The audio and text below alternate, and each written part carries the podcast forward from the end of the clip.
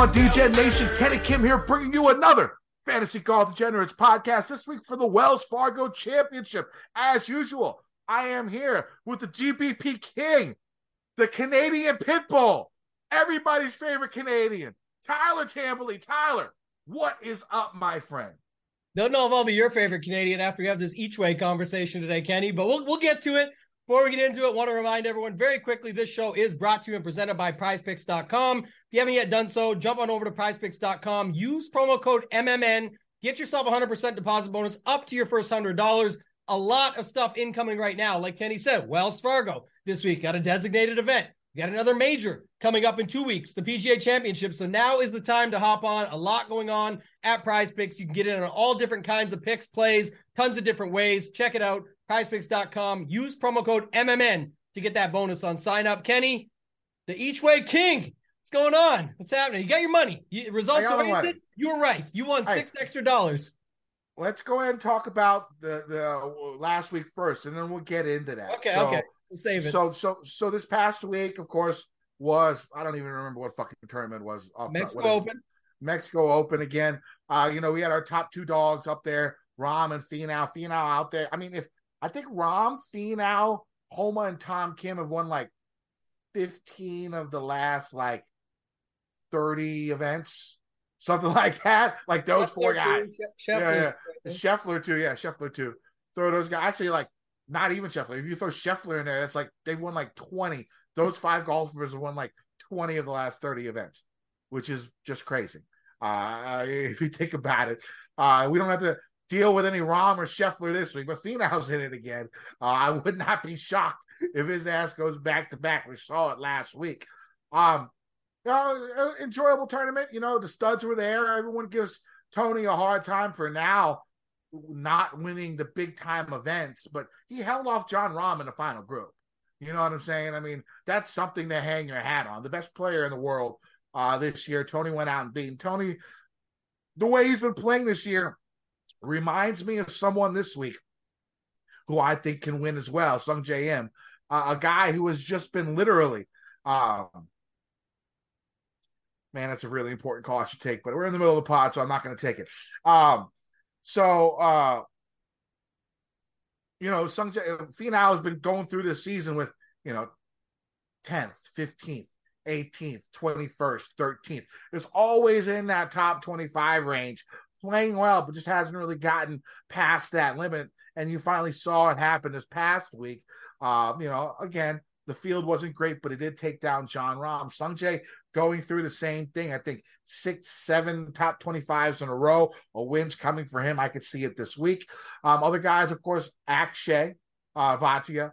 Uh, he went off. He played very, very well. Him and Rahm were two of my cash game cornerstones. So they finished second and fourth. Uh, pretty easy cash, even with the MJ Daffue uh, miscut uh, five six. It was still a okay. Um, did a uh, so it was a pretty decent week. I I did pretty well in GPPs with forty five percent Tony Finau. Um, I think I had you know thirty percent Rahm, just like where everyone else had a ton of ass Akshay too. So, uh, good week overall for me. Uh, what'd you think of the event? Overall, you know, is what it is. The Mexico Open. I thought that uh, you know, in hindsight, going back to even last season, we, we, another event that Tony Finau was in the mix at was the RBC Canadian Open, uh, another you know sort of nation event, na- nationwide open event. In the Canadian Open, we had all the best players. Remember the way it shook out? It was the live opening, all that stuff. And what happened? All the best guys rose to the top in a very bad field. Otherwise, same thing here. Start your lineups. Rahm Finau. There's a bunch of guys that found their way into the top. The Smothermans, the Taylors. Champ was cheaper on the board. Harry Hall was 7,400, I think, last week. Uh, Tosti got through. Tosti Tosti, this man, 6,500. No one even knew what he looked like last week to get him to 12% ownership. And the guy comes in and just crushes with, uh, even, I think he had an eagle or two on the final round. Like the guy just went off, did his job. So he ended up in those lineups. And then a bunch of other guys as well. Kevin Roy, uh, Vincent Norrman was popular at 7,200, Sigg at 7K, all those guys. But either way, it's another event. We tackled it. Those two coming in the exact top two. I believe I didn't look back. The broadcast was talking about, obviously, we knew the previous year was Rahm Finau versus this year was Finau Rahm.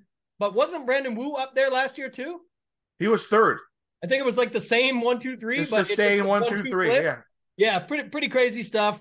Um, Akshay, who you talked about, just showed some incredible stuff on, on Sunday. didn't have it really, but you know, look good over the, the first three days, the Saturday round, really good. Finau, though, some of those pars, you said it, Kenny, you know, taking a little bit of flack. I know the guy plays and wins these terrible events, and that's what happened last year. You mentioned earlier when he went back to back, and that was uh, featured on the Netflix special, Full Swing, where it was him going. They didn't give him the credit. He walks out the next week. I think it was the BMW or something and wins that at the timing of that uh, situation. So the point being, uh, he could go back this week. I got no problem with it. Like you said, he still held off the world number one in the same group, did not falter. And really, some of those par putts that he had to have, just making those was incredible. There was like two holes there. I think it was eight and 11, or can't remember the exact ones, but just two huge pars that could have changed it huge or big time in the other sense. And he goes out and gets the job done on those too. So to me, you can only beat what's in front of you.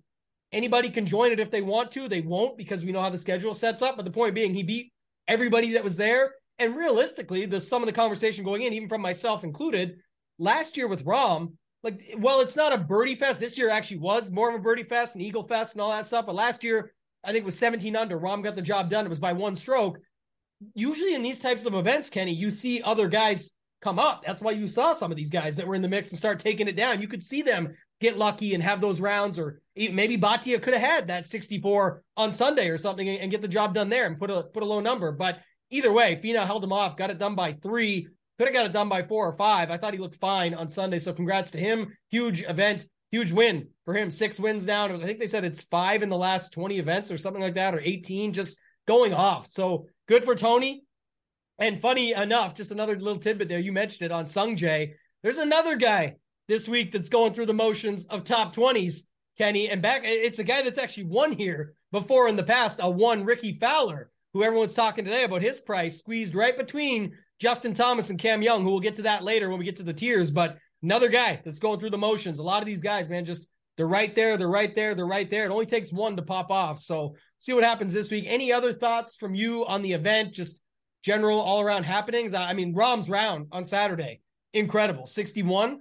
Just couldn't miss. Michael Kim was on his Twitter. He's getting getting a little bit better at Twitter. Was talking about how incredible it was to be in the presence of greatness and a guy like Rahm playing at his absolute finest. But that was a, a crazy round on Saturday. No, I got nothing to add. Let's talk about each way betting. Uh, again, I'm new to the each way betting scene. I've only probably been doing it since like late March, so like four or five weeks. Uh, I've been doing uh, the each way betting, and so what I did I bought you. He was ninety to one, and I had him five places each way. So, Tambo, why don't you explain, or I guess just what that means by itself, nothing else, just yeah. how the each way pays out and how how the each way betting works. Go ahead. I'll explain it based and, and then I'll go over more of my scenario afterwards. Real easy. You you you had Bhatia at 90 to 1.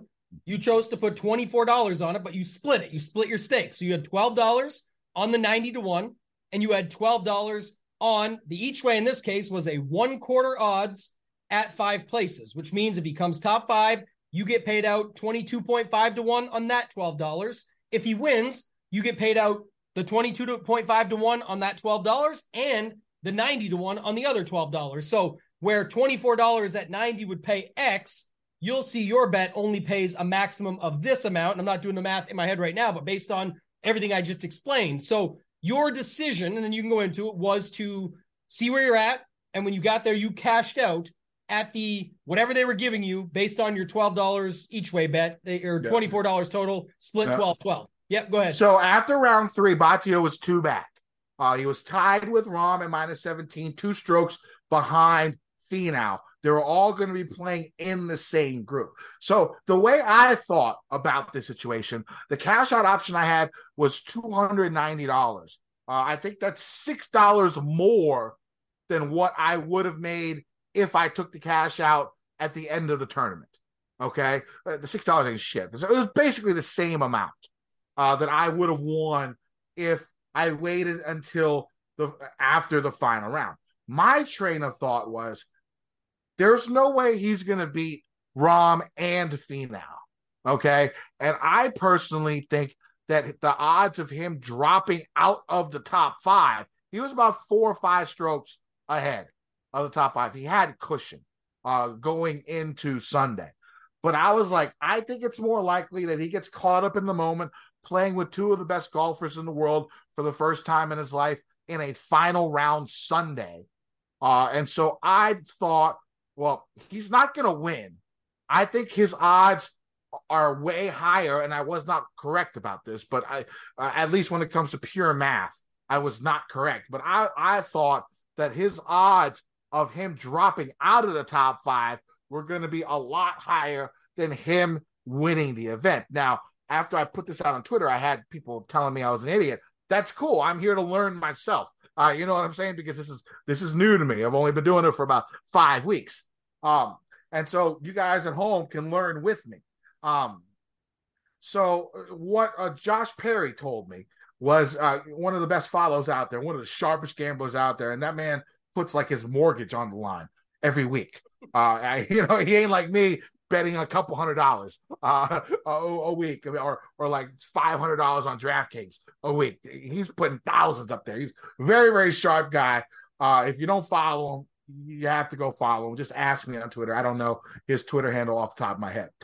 Uh, but what he told me was there was an eight percent chance, uh, just mathematically, uh, that uh, that Bhatia could win, and there was a ten percent chance that he could fall out.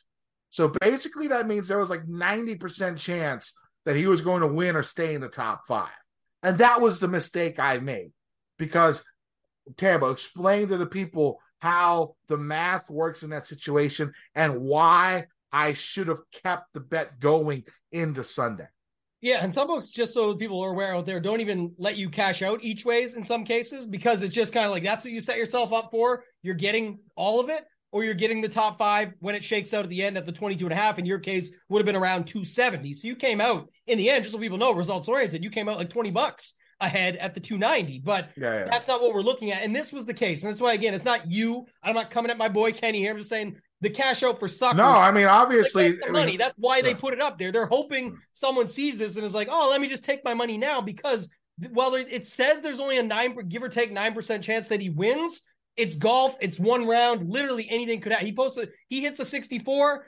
Rahm Finau posts 68s. He's only back two. Boom, he wins. Like that. That's the case that we were looking at. Is it is it is it likely there's pressure? Yeah. Is it likely? You know, he's going up against two of the best. He's two two favorites of the field by a wide margin. The guys that finished top two last year, and it's Bhatia. I get it. I'm saying there's more to it. I'll get to in a sec. But that was the point there. The bigger factor was the one, you know, you were calculating like the the win odds versus the top five odds taking money that you were hoping for a top five. So realistically, to me and to everybody I think that's out there is saying you should only be looking at the top five odds. This guy had a four stroke gap on falling out of the top five. On top of it, that still involves what others behind him do. That still involves what if Rahm comes back and on uh, the bigger part, what if he does his job and goes out and does well? It's a scoring course. He's playing incredible golf. You bet him for a reason. You thought he could win it should be no surprise when you get there. I know you've got more rebuttal to this in a second. It's good for people to learn from, but when you go and see him up against Finau Rahman, what did you expect?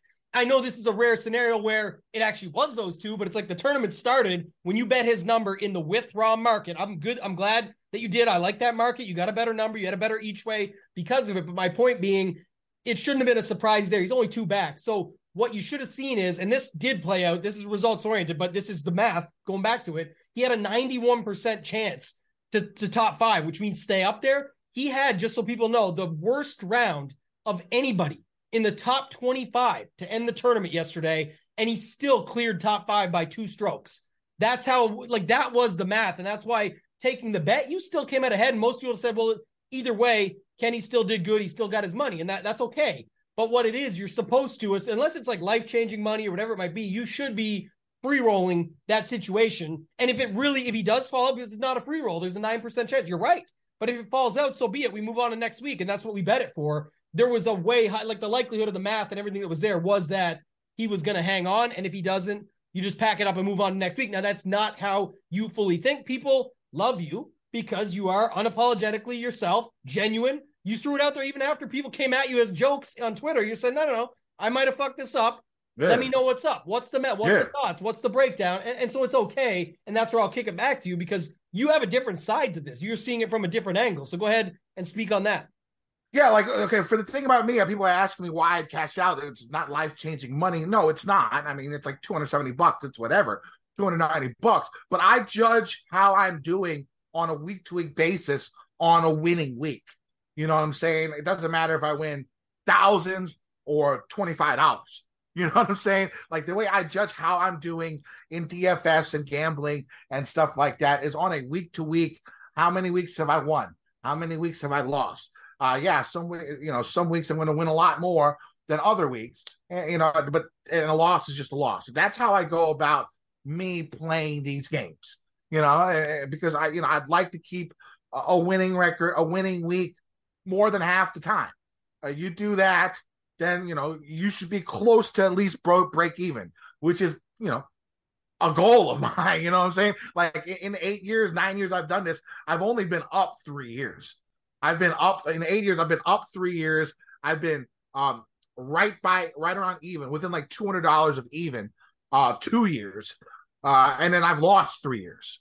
Uh, so I mean that's that's how my game has gone uh through through this time, and you know uh, the last couple of years have been losses because of, of you know, I haven't been that great gambling, uh, betting. I've only hit like, I don't know, in the last two years, I've probably only hit maybe 10 outrights uh, or something like that, which is, you know, not great. Uh, you know, now the two years prior to that was crazy when I was on my heater before COVID hit. Uh, you know, those two years were insane. And I was, I won like six, I, I hit six outrights in the fall of 2019 the fall swing. There's only like 10 events. I hit like six of them. So, I mean, there's always ups and downs when it comes down to it. And it's been sort of down the last couple of years. But now with the each way market that I have, uh, I like playing it and I like trying to learn more about what I should do and what I shouldn't do in that situation. So basically, in that situation, I should have just let it ride because 90% chance that I was going to get the top five anyways. It was so much know? in your favor, but just to answer, like to say one point to what you said there, because I think a lot of it's good. And again, it's the way, the way you think about it. Like, and it's your money too. People need to remember that it's your money. The math says a sure, like a, a way to go here. Yes. But my only thing would be in the rebuttal, and I'm sure many have that we're following along and going with that is you just said like your your main thing was to take it and make sure you had a winning week because those mm-hmm. winning weeks are so important to you. But what we're what we're trying to say from the math side of things, just the basics, is that you were so likely to get that protection, to get the win anyways, right? But but yeah. what you really took off the table when you cashed out was you may have made up for your next four losing weeks if he goes out and wins and gets a job. I know your gut said there was no chance, but we were talking two strokes, playing great golf. Anything can happen on this type of course where scoring's crazy. It was definitely a possibility. And if you lose it, you lose it. But what we're saying is you were pretty much in the clear.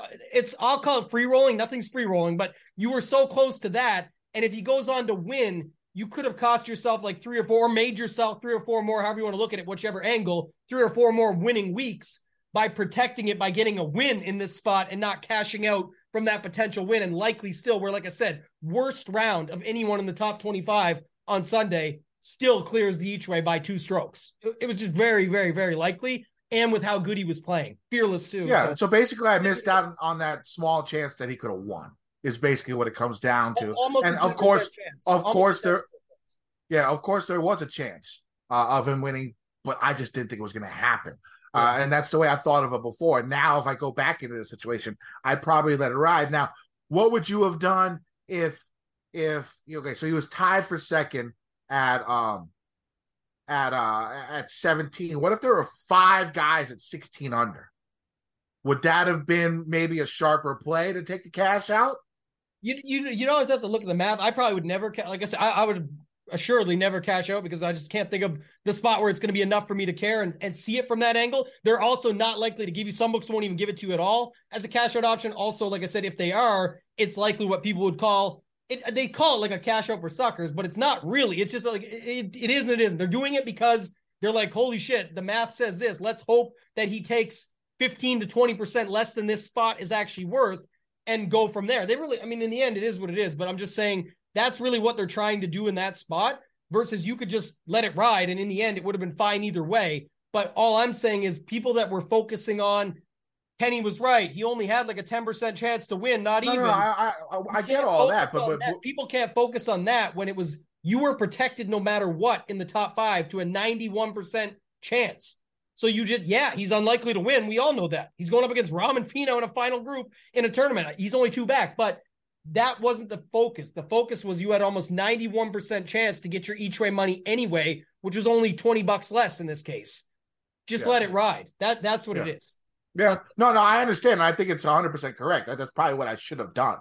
Uh, I, I agree with that. I just, I just didn't think like that. Say, though, Kenny, to, to put some props back to you for a thought process, though, is like you didn't even mention here. We talked pre-show some, but like you said, like some that don't know about each way betting yet are just getting into it. Like you just you mentioned, look at the top five odds on him, and look at what you get with this spot. Forget about what we just talked about because cashing out or not, all that. But the point was, you do you did pick up better top five odds on him. Yes. By going this way and choosing to pick that way. So I mean that that's another thing. Again, just- and that's really why I made the bet. You know what I'm saying? Like, yeah, I have him as an outright, but you know, I thought it was more likely it was going to be a top five. And then, you know, but then again, you know, if you think about it, if I put all $24 on the top five, which is like plus 1800 or something that's like why that, it's the opposite exactly i probably would have made more money that way so i don't know it, it, it, I, I understand the way it is and maybe you I, I get to the point that if you didn't think he would win why place that bet i i think i understand it a little bit more today than i did at that point in time uh, just because if I went ahead and just put that twenty four dollars just on the top five, really thought he was getting outright, top five, put it on that, or go to the yeah. without Rahm market and put yeah. it on that and then hope it's just Finau that stumbles against like but really if the way you said it to me was like you bet it for the top 5 I get yeah. why you did that for the better odds I was saying but yeah. to your point that's what people are saying why didn't you just take that money and slam it all on a top 5 then or something if that if that's Yeah yeah even even though the odds are worse I'm still putting the same more money into that than I than the top 5 of the each way so it would pay more. So I I, I understand that. Yeah, I don't know uh, what you said. So, top, what did you say his top five odds were? I think it was like plus eighteen hundred or something like that. Well, yeah, like you would have. It's almost uh, it's like one hundred and fifty or one hundred sixty bucks more. Yeah. And if that's all you were really playing for, but this way, the reason that's better is you get better top five odds, and so that's why we bet the each ways is because of this. You don't have to bet that lower number and you get to take the shot. But that's what everyone. That's the whole argument here is that you had. The, I, that's what I. That's what I understand now better to get those odds. Plus, you had the chance that what if he hits that low number on Sunday in Mexico, where it could happen. And yeah. I mean, it wasn't. You know, he, he's fourth place standalone by two strokes over fifth. Still, he was just in a really good spot. You had to. You have to let that ride. That's all. All right, that sounds good. Uh, let's move on to uh, our listener league winner. Uh, our winner this week, of course, I am not ready because we were talking about all this stuff and I wasn't paying attention. Uh, also, I'm getting text messages about work and I had this huge job coming up. Uh, it's a government job, and if I win the job, my boss told me I can get a six-figure bonus. So uh, I am definitely trying uh, to win this job, but I'll, I'll take care of that afterwards, uh, after the pod. The, the jokes um, that never end. Kenny's Kenny's waiting on a six-figure bonus, cashing out two seventy on box. I know, right? Give me that two hundred and seventy bucks, baby. Six hey, hey you know what? Like I said, it's honest. I I I, I, I want to, I want winning weeks. It's not really about the money. Uh, you know what I'm saying? I want to be able to mark down this week as a winning week, and that's that's the way I went about it. Um, all right, so the listener league winner for this past week was my bad rash. I've had a few of those. Um, he, uh, I, I do. It looks like some type of clock. Uh, I'm sure it's a clock that's been on a golf course. Uh, but my bad rash. Uh, he came in first. He had Tony Finau, the winner, um, who was 30% owned in the listener league. That's solid work. Of course, he finished first. Emiliano Grillo, who we will talk about later, 9% owned. Uh, finished in fifth, playing really good golf. Uh, Lashley statted out really well last week. I ended up playing a little bit of them. Um, 10% owned, finished in 39th. Harry Hall, uh, $7,400, 5.5% owned. He had a really nice finish with the top 10 at minus 13, and he had Bhatia. Uh, of course, who finished fourth solo, uh, 19% owned. What'd you think? Uh, one of the best lineups I've seen in all, all season of us doing this. Actually, for from a roster construction standpoint, when you took slate dynamics and that results oriented, it's the, one of the better lineups. I think 685 or something won all the main GPPs. So incredible score, but I'll, I'll explain it really quickly. So uh, or Rahm decision was made up top. That's fine. I, I don't nothing to do with that. But if you look, 10K, 8K, 8K, three seven Ks. Even that nowadays, in roster construction standpoint, people understand this and they see it. Okay, I'm going to skip some zones. We have this conversation on here all the time, Kenny, about like for example, they skipped the entire 9K range, which had Wyndham Clark, Gary Woodland, Højgaard, Rodgers, Benny An, like all, all these guys, Benny An, where, where people were on these guys in some way, shape, or form. skip that entirely and just avoids that FOMO of whatever happens, happens, I'm going to hop down to Wu and Grillo, and then I'm going to round it out with three 7K guys. But the, one of the most interesting parts is not only ending at 7,400, but if you remember last week, the main guys were like Will Gordon, Lee Hodges, Luke List, Joe Bramlett. Some of them did good. Joe, Joe Joseph Bramlett did well. But just to say that was the the hot spot, the upper 7K range. And instead, my bad rash went Lashley, Hall, Bhatia. Bhatia and Finau, top and bottom, heavily owned. The middle, all 10% or under, while skipping zones, while skipping some of the chalk zones within the zones, if, if that makes sense. So definitely from a roster construction standpoint, if I'm looking at it from a strategy perspective, one of the better lineups I've seen all season on here, maybe the best, to be honest. So shout out to my bad rash. Got him in the tournament of champions, which is going to be incredible this year. I can tell you that already. Just looking ahead, it's going to be one of our best ones there. And then on top of that, we'll see him in the three man this week. All right, so let's get to this week. Let's get to the course. PGA Tour. It's Charlotte, North Carolina this week. It's players uh, as golfers play the Wells Fargo Championship from Quail Hollow Golf Club. Uh, the course was revamped a bit for the PGA Championship five years ago, uh, but you know it looks like the extreme difficulty of Quail Hollow during the PGA Championship is not going to be in play uh, this week. Now, this course is not a cakewalk by no means. I mean, the winning scores the last few years are like minus 10, minus 12, minus 9, minus 14. It, it's going to be in that type of range. So this is not an easy course. Uh, the first five holes are actually all redone or dramatically altered uh, in that in that um, course renovation in 2016 2017 uh, there's also a bit of smaller changes on 9 and 11 uh, three main differences that happened uh, during this was uh, hole number one uh, was dropped to a um, 495 yard par four. The par three fourth hole dropped about 20 yards and now plus the course now only has three par fives not four. Uh, outside of the first five holes, uh, the course is going to look pretty similar. Uh, you know, what people have seen prior to the change, and so you know, I don't know when you look at course history because course history is relevant at this course. Uh, pretty, I think it's top ten most relevant, uh, relevant uh, when it comes to course history uh, in in the last uh, ten years or so, and uh, you know, looking prior to 2017, eh, it's a little bit different back then. Four par fives, a lot easier type course. Winning scores were in the high teens. It's not like that anymore. And another thing that you notice in these elevated events here recently, what you notice is, you know, some of these courses where they've only had one and a half, two inch rough the years prior, a lot of these elevated events that all these courses that have been hosting elevated events have had a little bit thicker, higher rough than they normally have had. I don't know if their PGA is doing this on purpose to make it more challenging uh, on these elevated type events, but it's something that we've seen uh, throughout the year. So, I mean, the grass, the, the, the rough here, usually only about one and a half to two inches. If it gets to two and a half to three inches, something like that, I mean, it could get real tough. I mean, minus 10 is realistically could win this event. Uh, you know, minus nine could win this event if if it's going to be like that. And so we'll have to check and see and read the reports uh, as the week goes on on how thick that rough is going to be. Uh, now, of course, uh, best the course is best known for its closing three stretch hole, nicknamed the Green Mile uh, one of the toughest closing stretches on tour, and no lead is safe on Sunday going in uh, the 16, 17, and 18. Uh, the 16th hole, 508 yard par four, 17th, 221 yard par three, 18th, 500 yard par four. That's three very, very long holes, nicknamed super appropriate. If golfers play these holes at even par, they're going to deserve a pat in the back, and they might be holding the trophy when it comes on Sunday. Uh, now, on the other side of the spectrum, if your golfers are at or near the cut line coming into these three holes on Friday, you're going to need to say a little prayer. Um, now, you really notice the length of the course when you see the yardages of where most approach shots are hit from. Since 2005, uh, over 55% of all approaches have come from 175 yards or more. And that percentage could go up, uh, you know, has been up a little bit more than that the last few years. Uh, just because uh, the old par five fifth hole being dropped, uh, the old par five fifth hole being dropped to a long par four. Uh, so no laying up on that one. Everyone's just going for it. So that adds another, uh, you know, definite over 200 yards, over 175 yard uh, uh, approach pl- approach shot.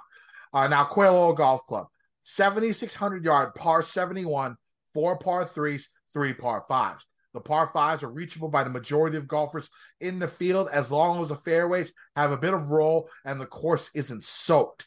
Uh, golfers need to take advantage of the par fives as they are some of the easiest holes on the course.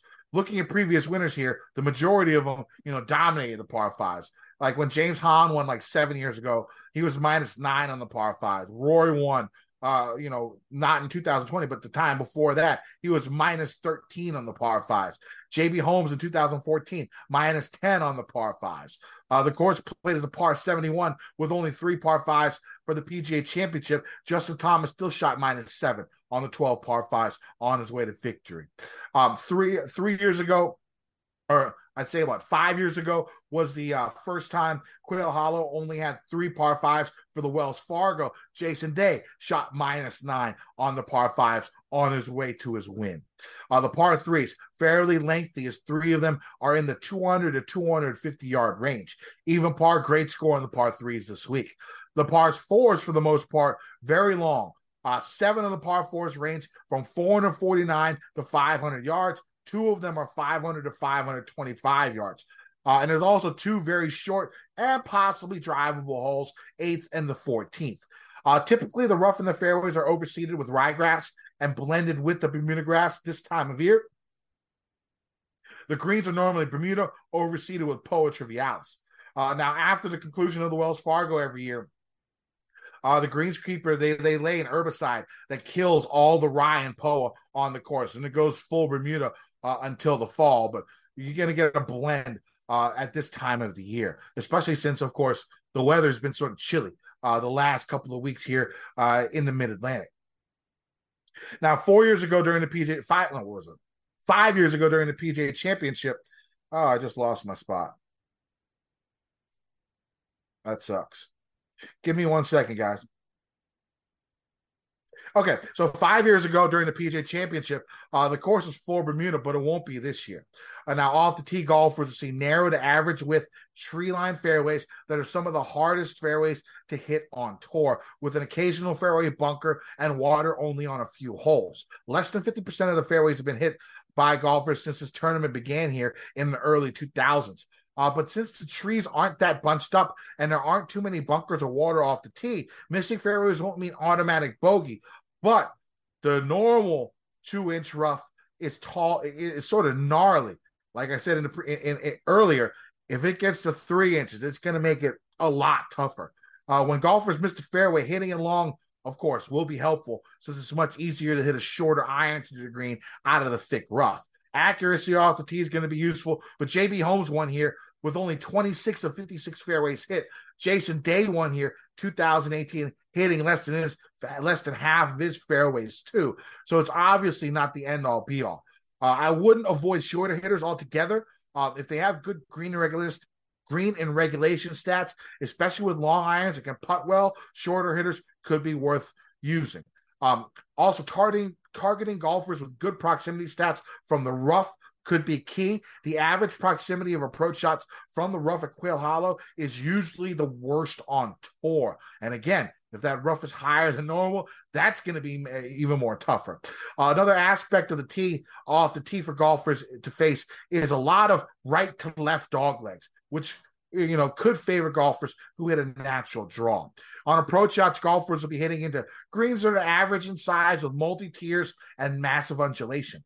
Um, bunkers surround some some of these greens and waters and play on a couple of approach shots as well. After having some problems with the greens upkeep, the course switched to Champion Bermuda greens, uh, overseeded with POA uh, a few years ago. These are very difficult greens to putt on. Uh, over the years, this course has consistently had the lowest make percentage in putts inside of 10 feet. Um, even though I don't mention it in like the key stats I'm looking for and stuff like that, looking for at good putters inside of 10 feet might be a good play as well. Uh, the Stimpmeter this week, probably around 12.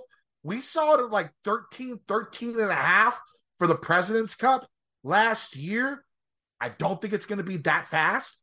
Uh, I think 12 is probably going to be uh, right where it's going to be, which is still pretty quick. Uh, and of course, check the weather forecast to see if there's going to be any type of advantages. Tambo, what are you looking for in golfers this week?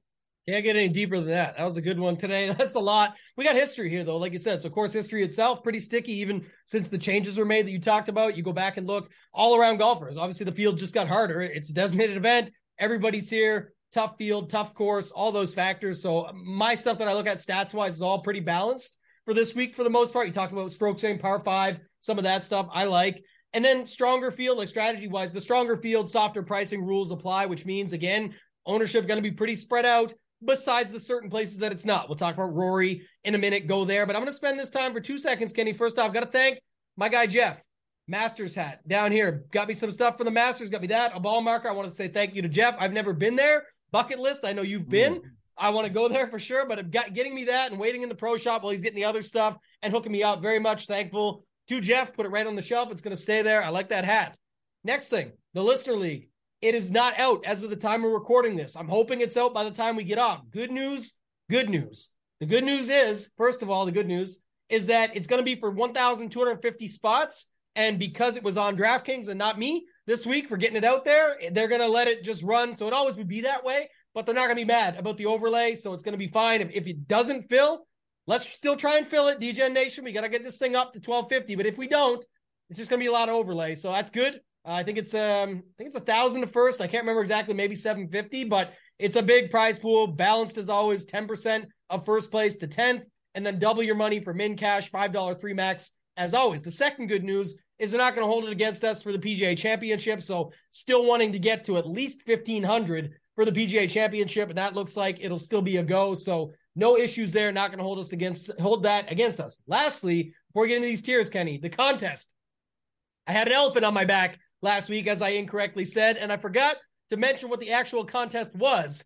We got a lot of likes on the video, which we do appreciate. We got to stick with those likes, but you have to like this video and you have to comment in the comment section your your big fade in the 8K range. You'll know why we're doing the 8K range when we get to it later on during these tiers. A lot of conversation to be had there, Kenny, but it's going to be your fade in the 8K range. We will be giving away tickets, whether it's the 15 $20, whatever they run, or the hundred dollar and or I should say going to be giving away some tickets to that. So this is just one of the ways to get into the draw. Anyone that commented from last week will already be in it, but the like button and the comment, the most important thing on these videos over there on the YouTube channel. Take it away, Kenny. That's all I got. Uh, what are you looking for in golf? Did you already go over that? Already went over that. Everything. All right. Said. Let's go to these tiers then. Let's let's start off on the top. We have Rory going all the way down to um freaking Finau. Uh, how you going about this top range this week, Tambo? Well, we got to go back to Finau, right? This is the spot. And when golfers get cheaper after a win, he got 500 bucks cheaper. It's the spot to go back to it. So I think there's some interesting stuff you can do here. I think one, uh, you know, playing Finau in general, I don't know how popular he's going to be coming off a win. Usually people like Cantlay.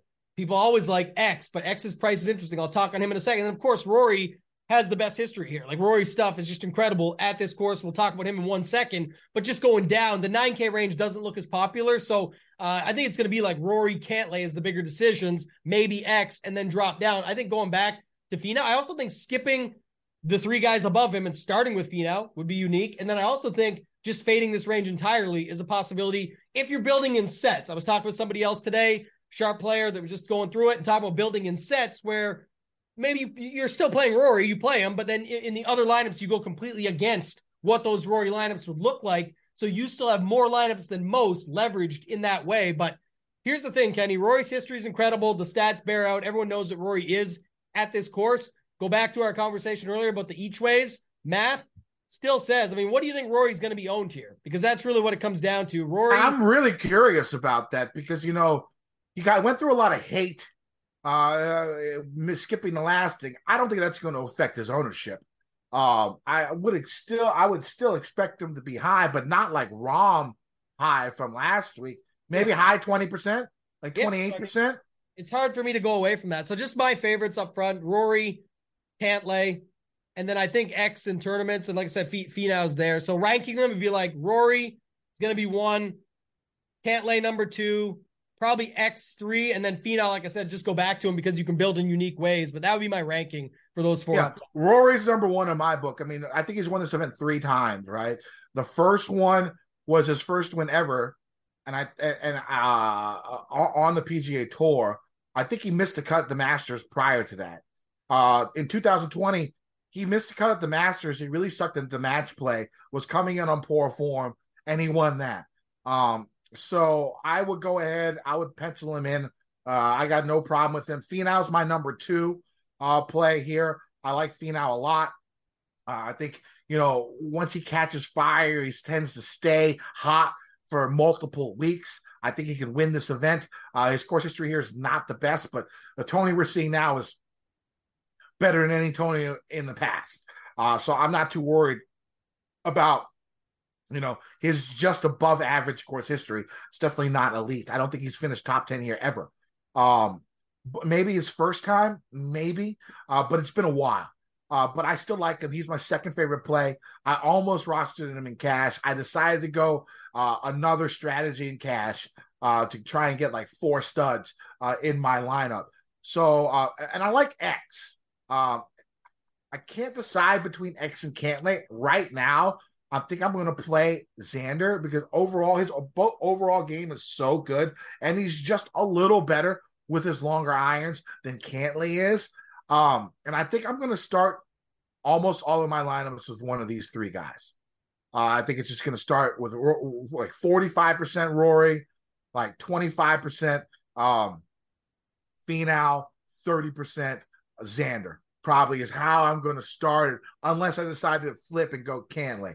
Uh, that last spot is I'm not 100 percent sure, uh, but that leaves more. Uh, that leaves our next uh, our next tier like you said, do you think it's going to go overlooked the 9K range? Upper 9K, because... I could see very like people are just going to decide on the guy up top, and then after that, it drops down to like Hovland, him, maybe Day, and then of course you got to remember, which we're going to get to this. is, You know, it's the elephant in the room this time. Kenny is when we get to the 8K range. Justin Thomas, 8,900 again, and then you've got Cam Young, 8,700. There's people talking about Sam Burns, people like Theegala. Like again, there's all these things that just make it so you could see Morikawa, Spieth, Homa, even with his history, and Fitzpatrick all go overlooked, I think, in this 9K range. And then one of those guys up top, besides the fact, like we just said, Rory likely gets overlooked in the sense of, sorry, I shouldn't say overlooked.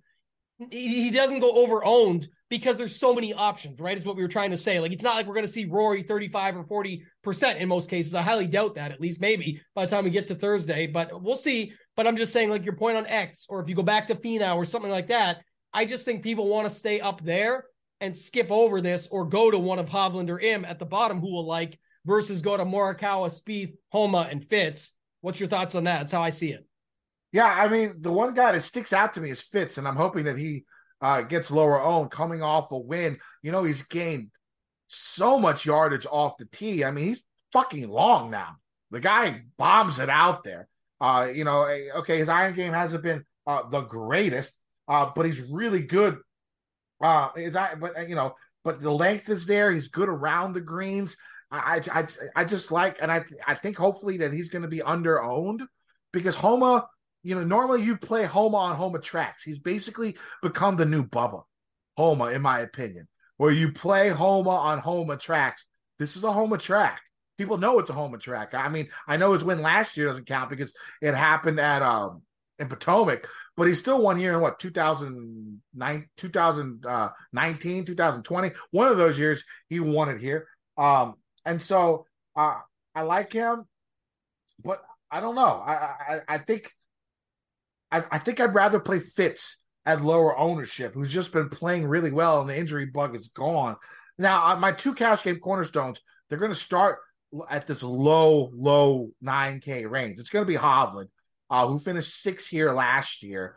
Ball striking supreme. The thing about it is, you do have to. There is a good amount of around the green play because of, of all the long irons you're going to hit, and you the, the green regulation percentage here is not very high. I think it's averaged maybe around 55%, 60%, something like that, which is, I think that the tour average is 65. So you're going to miss some of these greens, um, especially if that rough is up. We'll see uh, how that goes during the week. But the ground around the green game play here is pretty easy. Like the difficulty around the green is like outside the top 20, outside the top 25 uh, difficulty around the green uh, at this event year in and year out. So it, it, it, doesn't, it's not that hard to get it up and down. So that should hopefully help uh, the people who suck around the green. We'll see. But the one thing you notice about Hovland this year is we've seen some glimpses of like really strong short game. It doesn't happen like consistency is probably not there uh, as much as he'd like, but the, he's made some really nice, delicate type, uh, you know, chips from off the green. There was one I think it, it, was from a, from a few weeks ago, uh, the Heritage, where he had to hit one sky high. It was uh, he he he has that in his repertoire now. It's just a matter of consistency, and hopefully his ball striking is good enough to go ahead and, and look over his weakness with his short game. I took the bet at uh, twenty to one for him. Also, uh, Sungjae, I talked about him. Uh, he's due for a win. Um, I don't have him on my card yet, but I think I'm going to add him. Um, again, to Green, he's one of the best in the field. Like he's just good at everything. Like him and Xander are very similar uh, about that. Like they are well above average in basically every single strokes gain category. And this this this course is going to test every facet of your game. Uh, you know, and so even though he's not the longest guy, uh, Sungjae's so good, you know, he, he, he's well above average uh, with his longer irons. I really like Sungjae this week. I'm going to start with those two games, uh, those two guys in my cash, and then I'm just going to go ahead to the to the rest of the 8K. Um, oh, you know what? Sungjae's not in my cash game cornerstone, but he is in my cash lineup. So there's an extra one for you. Added that for you uh, because I am going four guys in this high 8K a low 9K range in cash. It's going to be Cameron Young. It's going to be um, Viktor Hovland, Sungjae Im, and then my two other cash game, my two other real cash game cornerstones, Justin Thomas and and, and uh, Cam Young. Uh, when it comes to JT, it's eighty nine hundred dollars. The upside's there on a course that he has won before. You know, he's he's had about three weeks off to shake off hopefully any type of injury, hip injury that he he was facing, which was the rumor uh, that he had. He said he's playing well. He says he's healthy. I'm ready for him to have a good week uh, on a course where he is very, very familiar. Uh, i like JT. He's going to be my second cash game cornerstone. Third cash game cornerstone is Cam Young. The guy is playing too well. His length is going to play uh, very, very well on this course, especially if the rough gets up to like three inches. If you hear that, they're going to pound him. Um, so yeah, those those are the three guys up here. I gave you my fourth. You fit those four guys in your cash lineup. You still have over fourteen thousand dollars to fill out the rest of your lineup. And those four guys, I think, should be in everyone's top 10 favorites to win this event. So I, I like that in my cash lineup this week. And that's how I'm going to go uh, about it. Other guys um, in this 8K range that I will be looking at. Don't sleep on the Koreans this week. I say this every every week.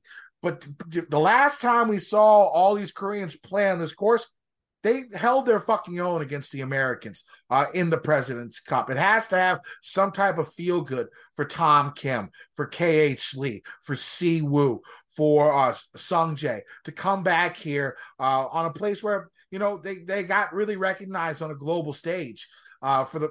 I mean, some of them for the first time and uh, that's why I, I, I like the Koreans a lot uh, this week. Going down a little bit more, Shane Lowry, one of my favorites down here, down below, just because of how good his long iron play is. Shane's been boom or bust uh, all season, but I think for eighty one hundred dollars, it's worth the risk to play him just because of the long iron, how good he is with the long irons, uh, and, and, he's long enough.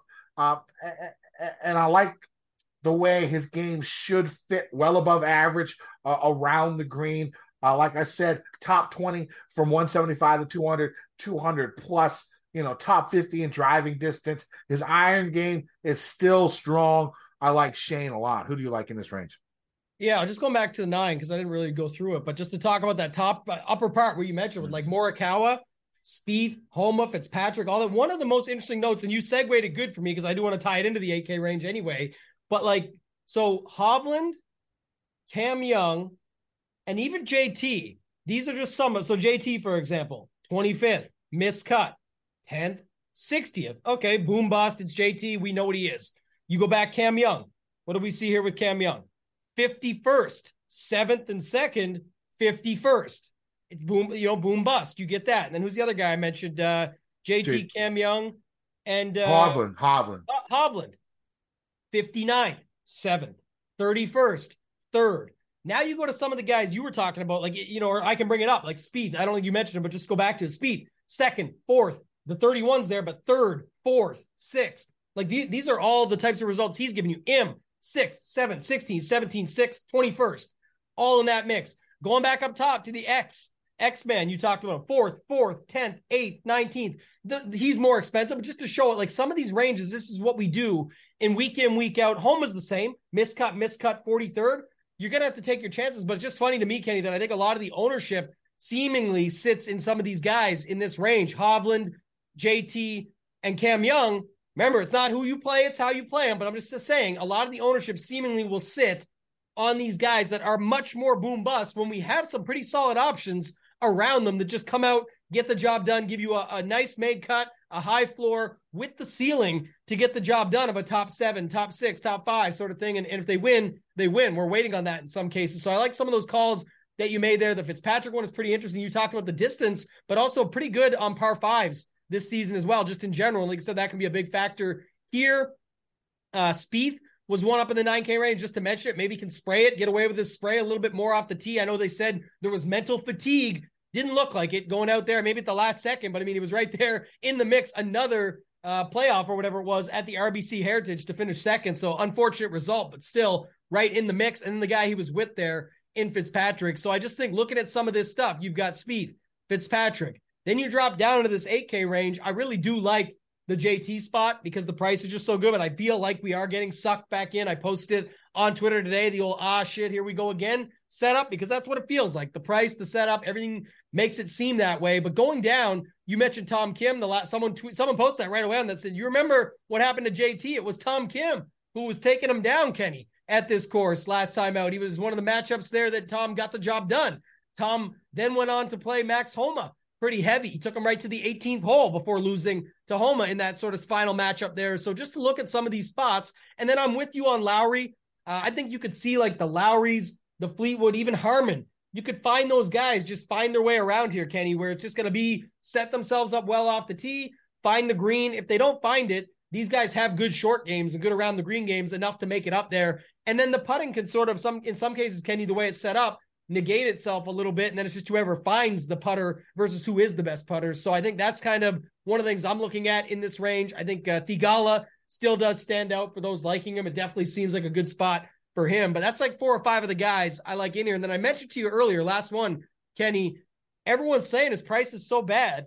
But again, going back to my same example I just gave you. So Rickie Fowler here, fourth, 21st, fifth, fourth. I think he won here back in the day. I can't remember what year, if it was at this course. He's won the uh the Wells Fargo. I think it might have been 2012, way back in the day. But just to bring up closer r- results, fourth, fifth, fourth, three of his last five outings in the 21st. And then you go look at what he's been doing, right? 15th, 10th, 17th, 13th, 20th, 10th. This guy is a top 20 machine right now, and he's at 8,800. He's just over your average pricing on DraftKings and squeezed right between JT and Cam Young. I'm definitely playing some Rickie Fowler this week. I don't care what people think about him or not. He's been playing better golf. Of course, sets up well for him. To me, it makes sense in tournaments at 8,800 to throw him in the mix and get different elsewhere. So, or, and get different from the guys he's around, I should say, like the JT Cam Young in some spots. So I don't hate him. Do you have any Rickie Fowler thoughts or anybody else in this range? Oh yeah, I'm playing Rickie. The guy's playing really, really well. I mean, like you said, you you you he's been consistent. He's been playing well. He's one year before. I got no problem. Uh, usually his ownership is a little bit higher than you would like. But like you said, he's going to be crammed between Cam Young and JT. Uh, that's going to take away some of his ownership.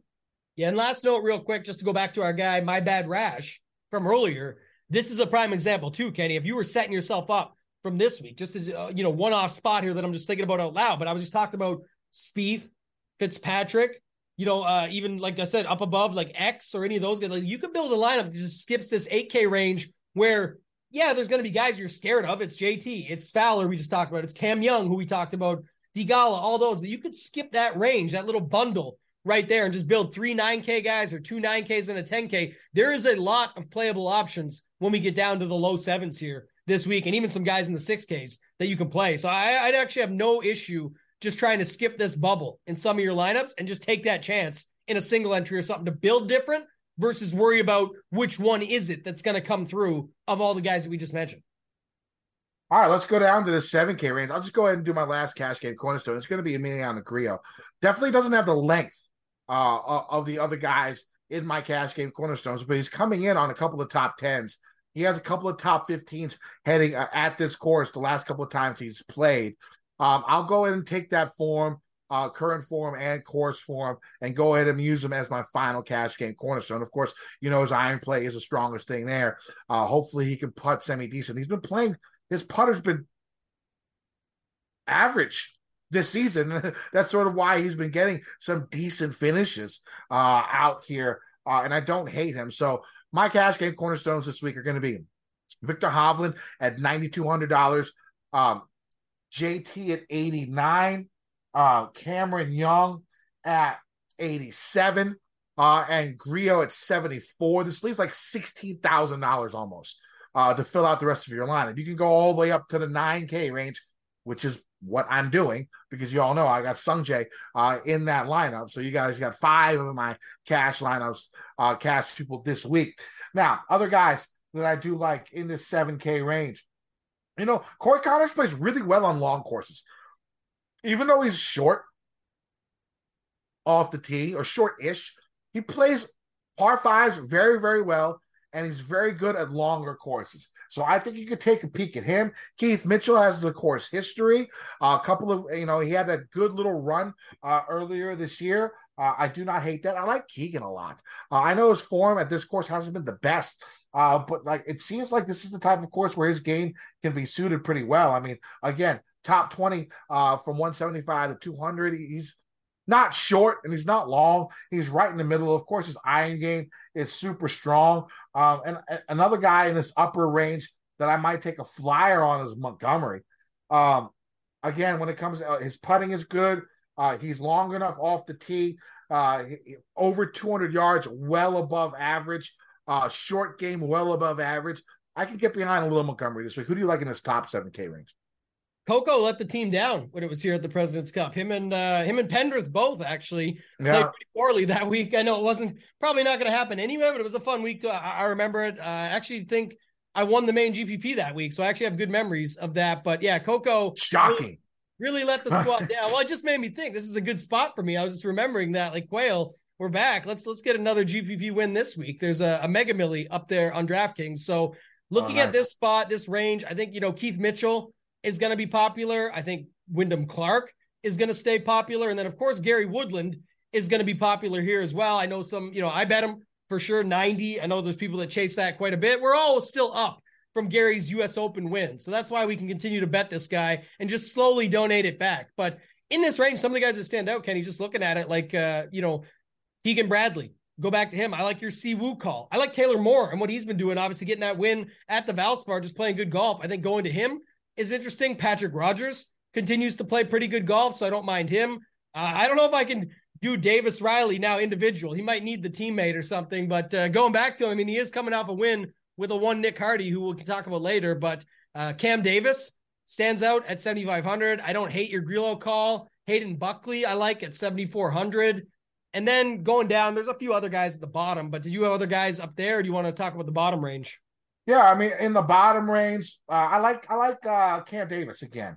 Uh, I can just never get off that guy. Uh, I liked him the last time he went out and he shot like 80 on, on, on during round one, but shot like 64 in round two uh, or something like that. The last time he was out, the last time or the time before. Um, I, I like his game for this type of course. Uh, so I can get behind Cam Davis again, another guy who excels uh, in the long iron play and is long off the tee. And when you get down to this range, you can almost pick golfers who you played last week and be pretty comfortable plugging them in. Now, the course isn't as easy, but you hit a lot of long irons, and you know driving distance it was key last week. So I mean, uh, very very similar. The one difference that Wells Fargo is going to have is the narrower fairways, uh, a little bit thicker rough, and of course the dog legs. Uh, but when it comes down to where golfers are hitting their shots from, pretty similar to last week. Um, now, other guys I can get behind uh, down here, Stephan Jaeger, uh, again, who had a good showing last week. Um, Joel Dahmen is a course history guy. That's someone who can get behind. Uh, Ben An, I think he shot 63, 64 uh, on Sunday after having no AC in his hotel for the whole week in Mexico. That sucks for you, Ben. I, I'm sorry. Again, stick with the Koreans. Uh, going down here, uh, going down low, Nick Hardy. Uh, of course, him and Davis Riley coming off their win. I mean, there's definitely plays down here. I mean, I could go back to Pendrith at 7,000. He showed me a little bit of something last week. The first couple of rounds, he looked really good. Uh, finished inside the top 30 after struggling here for a while. Um, so I can probably get back on him. Who do you like in this low 7K? I'm with you on some Koreans. Uh, SH Kim, I think right at the very bottom stands out. KH Lee. KH, Benny An. I like all those guys you mentioned. Ben Martin stands out a little bit. I always like some Poston, uh, you know, Hossler. I, I like your call about just guys that were playing good coming in, like Stephan Jaeger, uh, Kurt Kitayama, KH Lee. Yeah, yeah.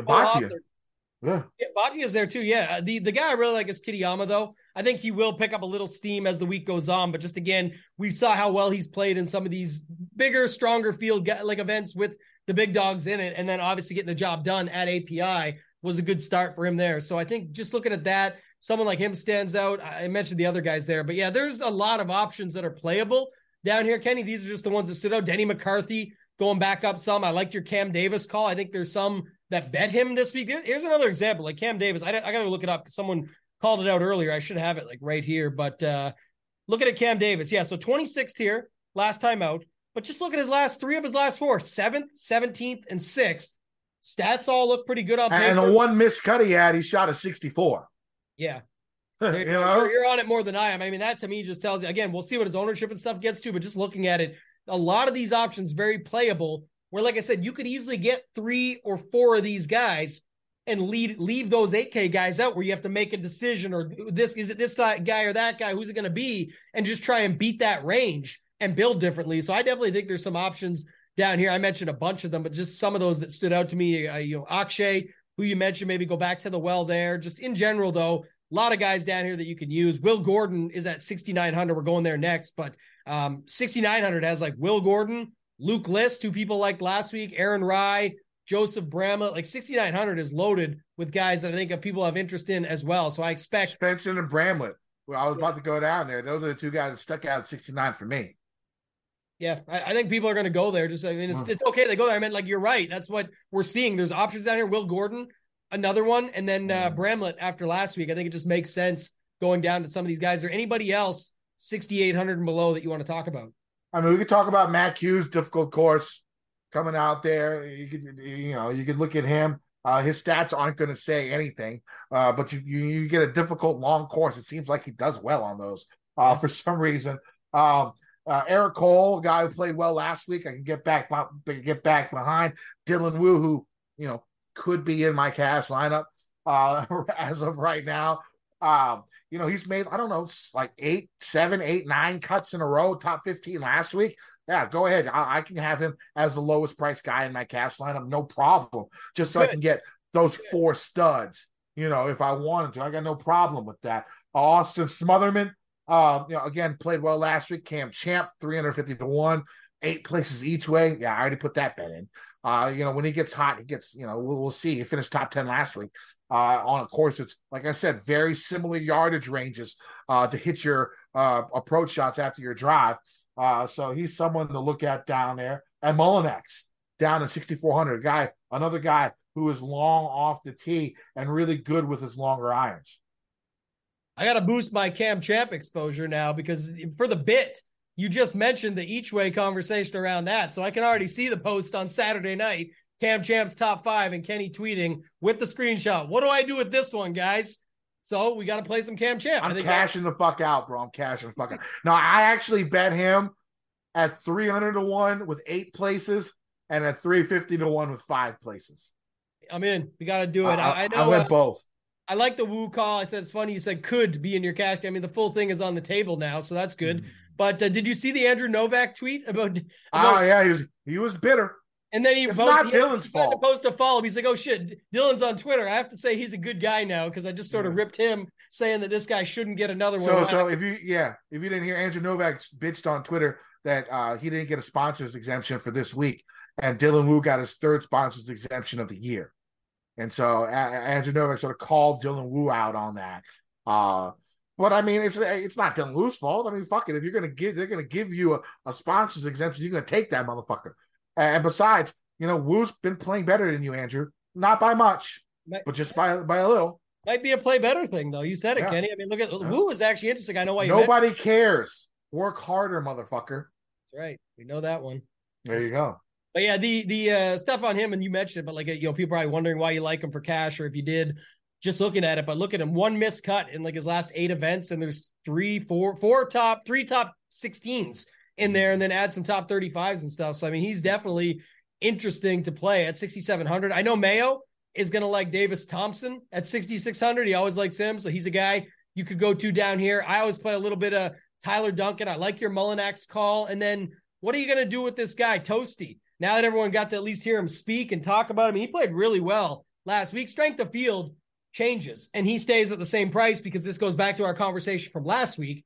There's just nothing they can do about the prices. They, they're not going to boost him to eight grand or something. They can't. The field's too strong. They're not going to plug him down at 6K. He played really well last week. So instead, he just stays at 6,500. So on paper, he has to be a worse play because of the fact that the field's stronger and he's the same price. But when the lowest price goes is 6,000 and the field got that much stronger and he's still in it. I mean, he's coming off of a great week, got himself the top 10 exemption. Now, probably way lower ownership to make it a little bit better. Kenny, what do you do with a guy like him at 6,500?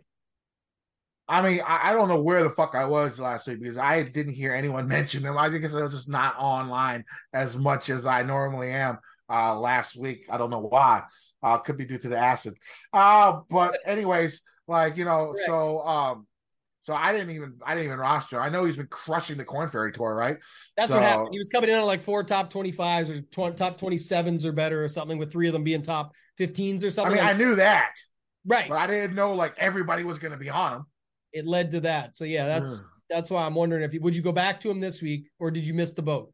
I mean, here's the thing. If you played well last week, like I said, pretty similar like not similar course, but similar yardages you're going to be hitting your approach shots to, I can get behind it.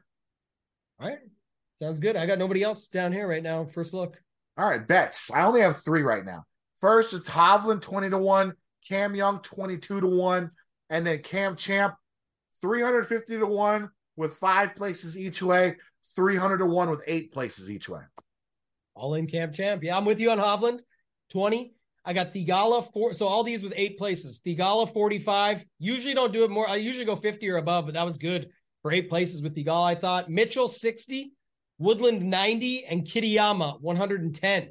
I like that Kitayama number. I mean, again, if you get super popular, so it's probably not the best play on DraftKings because we named like 30 guys down there that you could play instead. But the point being, uh, his price seems cheap. His odds seem good. He's definitely a guy that I could see showing up again. He's just been playing really good golf. So I like that I like the card. Five guys right now, room for more. Only Hovland up top. So I, I don't know. You know what? I actually have a feeling, and it segues to one and done, Kenny, because I'll give you. I don't have like Rory or Homa or any of those guys left, but I think X. I think X is really interesting this week in DraftKings, squeezed between Cantlay, McIlroy, and Finau coming off the win or just going down to that 9K range.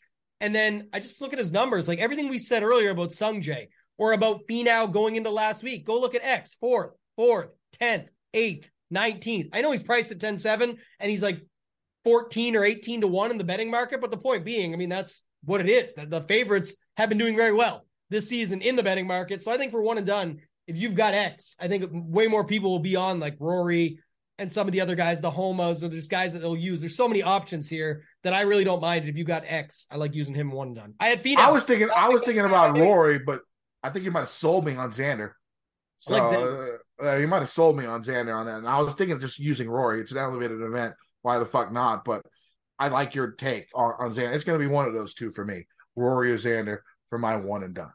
And I wonder too. You can always see. By the way, I had Finau last week, and that worked. I got him in oh, there. Nice. Yeah, only fifty four percent have Xander left. Now, mind you, only only forty one percent have Rory, so that kind of negates that argument. Just to look at it mm. now that I see the actual ownerships, but it's getting slim, but there there is guys up there that you can use. Like uh, what is what is JT? I was trying fifty percent JT, seventy percent Jason Day, 48% Max Homa. So all it tells me, I guess, Kenny, the point I'm trying to prove is that it will get spread out in one and done as well. Like we're not going to see a 25% Xander probably. So it's just that's where I find an angle like that. I'll, I would take advantage of it. I think he can do well. I this- might throw up Homa because this is like the last Homa yeah. course, right? Yeah, that he plays. Uh, other than you know, if you if you want to use him at the U.S. Open, um, no, no, no. I would reverse that too. It's up to you, but that's why I'm thinking of it in a different way. But I'm saying, like, again, you could use Homa here as the last Homa course and use X at the U.S. Open, but he'll be way more popular for those that have him left at the U.S. Open because he always crushes U.S. Open. So tough, tough to hmm. say, but that's where I'm at. All right, that sounds good. All right, you can find me on Twitter at KendoVT. You can find my article on GupsCorner.com. Use promo code Kenny. Save yourself 30% on a membership to Gups Corner. Find me on Twitter at ToeTagginTambo. The tidbits will be out Wednesday morning. As always, I'll be right here on this channel as well on Wednesday with Mayo doing the in studio show and still riding the free agency train right now, Kenny. So I'm just hanging out, doing my thing, having some fun. I actually bought a trailer well, maybe we'll see. But if I if I get it, maybe I'll post it out or something. It's pretty cool. So maybe do some more like like an like RV. Glamping. Yeah, like glamping, like glamping. I've been talking about hmm. this for a while with the family. So basically, we set it up at my parents' cottage. Um, you, I posted about it before, but you go down there. It's like there's a, a lot. You can just post it up, and it's got like rooms, and you know, it's got a, a bunkhouse for the kids, got an island to cook out. Like you can do everything there. So I don't know. It might be a, a, good investment. We'll see. Have some fun with it this summer. Enjoy some family time. But yeah, it's been it's been good. Taking a little break, but itching to get back in, Kenny. Itching to get back in, doing what I what love. We what we need to do is like take the show on the road like one year. Use a trailer. Go to different go to each golf event just fuck work i mean you don't you don't work other than this i'll take some time off if I get that six figure bonus, I'll just take like th- like a month off, and we could just go from course to course. I will uh, do that for like a. We'll find a one. If we did that for one month, it would be fun. Yeah. Like yeah. we, we get even not that trailer, but we could rent a trailer uh-huh. and just drive around and go event to, to every event. To, event to event for a month. Man, I bet you got to get Wi-Fi. We, we, we do it live, live from the from the Kill RV. That's right. content fest. We yeah, yeah. everything and put it all out there. That would actually be a lot of fun. So I, I would be 100 percent down with that. Now, disown my family for one month and just go out. And now the only issue is I am the only estimator in my company. So if I if I if I didn't work, then like people would lose their jobs. Uh, that's that that would be the only issue. But but oh, hopefully we can figure something out. Um, all right. Anything else? No, good to go, man. Gonna gonna be excited. It's a big week. Lots of good tournaments over on DraftKings for this one. So should be a great week overall. I'm excited. Yeah, big week, informative podcast. I learned new shit. You gotta love it. Let's win some motherfucking money. Degen Nation. I've been getting dirty money, Jordan Belfort. Stacking penny stocks while I'm flipping these birds. Trip them up with the words.